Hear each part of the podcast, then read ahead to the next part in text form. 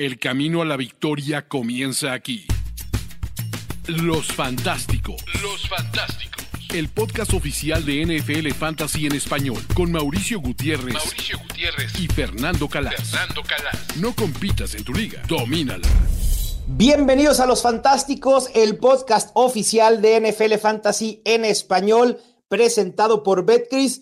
Quizá les esté extrañando una que no esté con Fernando Kallás y otra que tengamos un segundo episodio esta semana, pero valía totalmente la pena. Había que subirnos al hype del Mexico Game y Fantasy no se podía quedar atrás. Vamos a estar hablando del top cinco de actuaciones históricas en un Mexico Game y un poco de previa de qué puede suceder en términos de Fantasy en este Arizona Cardinals contra San Francisco cuarenta y nueve ers.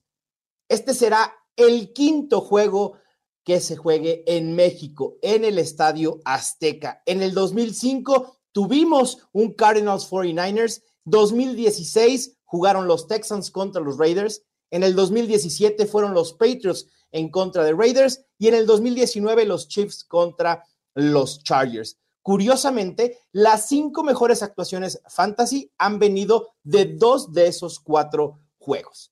Y comenzamos con este top cinco de actuaciones fantasy en el Estadio Azteca.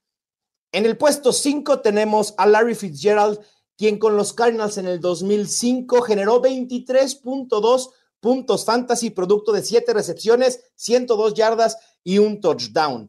En el puesto cuatro, su quarterback, Josh McCown, veinticuatro punto seis puntos, trescientas cincuenta y ocho yardas, dos touchdowns y además agregó por ahí como tres puntitos por lo que pudo hacer por la vía terrestre. En el puesto tres, nada más y nada menos que Tom Brady, quien con los Patriots en el dos mil diecisiete generó veinticinco punto seis puntos fantasy, trescientas cuarenta yardas y tres touchdowns para él. El puesto número dos es para Anquan Boldin, el otro wide receiver de ese equipo de los Cardinals. Vaya bonanza fantasy que hubo en ese entonces, veinticinco punto siete puntos fantasy para él. Y el puesto número uno es para Brandin Cooks, quien con los Patriots en el dos mil diecisiete, obviamente apoyado por esa gran actuación de Tom Brady, veinticinco punto siete puntos fantasy para él. ¿Habrá algún jugador de los que veamos el Monday Night en el Estadio Azteca que pueda colarse a este top cinco y generar al menos veinticinco puntos fantasy? Vamos a ver. Primero los Arizona Cardinals, que pues tenemos la incógnita de si jugará o no Kyler Murray. Eh, la realidad es que con Colt McCoy no habría que considerarlo, pero no hay que preocuparnos por los wide receivers si Colt McCoy termina siendo el, wide, el quarterback titular. De Andre Hopkins, desde que regresó de su suspensión de las semanas siete a la diez, es el wide receiver uno en targets totales y promedia once punto cinco targets por juego. Ha generado al menos diecinueve puntos fantasy en tres de esos cuatro juegos y en ese lapso es el wide receiver dos en puntos fantasy totales, solo debajo de un tal Tyreek Hill.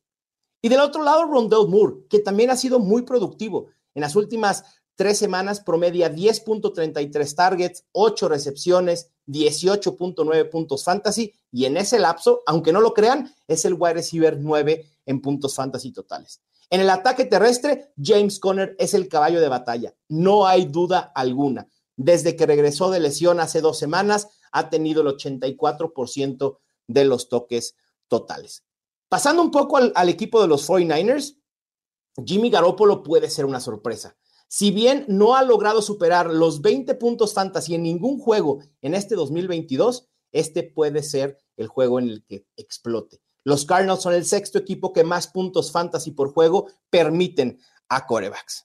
Y después, ja, obviamente, Obviamente, esta sonrisa que igual si nos están viendo ya el video que estamos subiendo en especial, van a ver una sonrisa en mi rostro porque voy a hablar de Christian McCaffrey y es imposible no hablar de una previa de fantasy sin hablar de Christian McCaffrey y mucho menos en un juego en el que lo podemos ver en el Estadio Azteca. De todos los participantes es el que tiene el mayor upside de todos y es el que tiene la mayor producción fantasy esta temporada con los cuarenta punto veintiséis que generó en semana ocho, ya con los cuarenta y nueve ers justamente.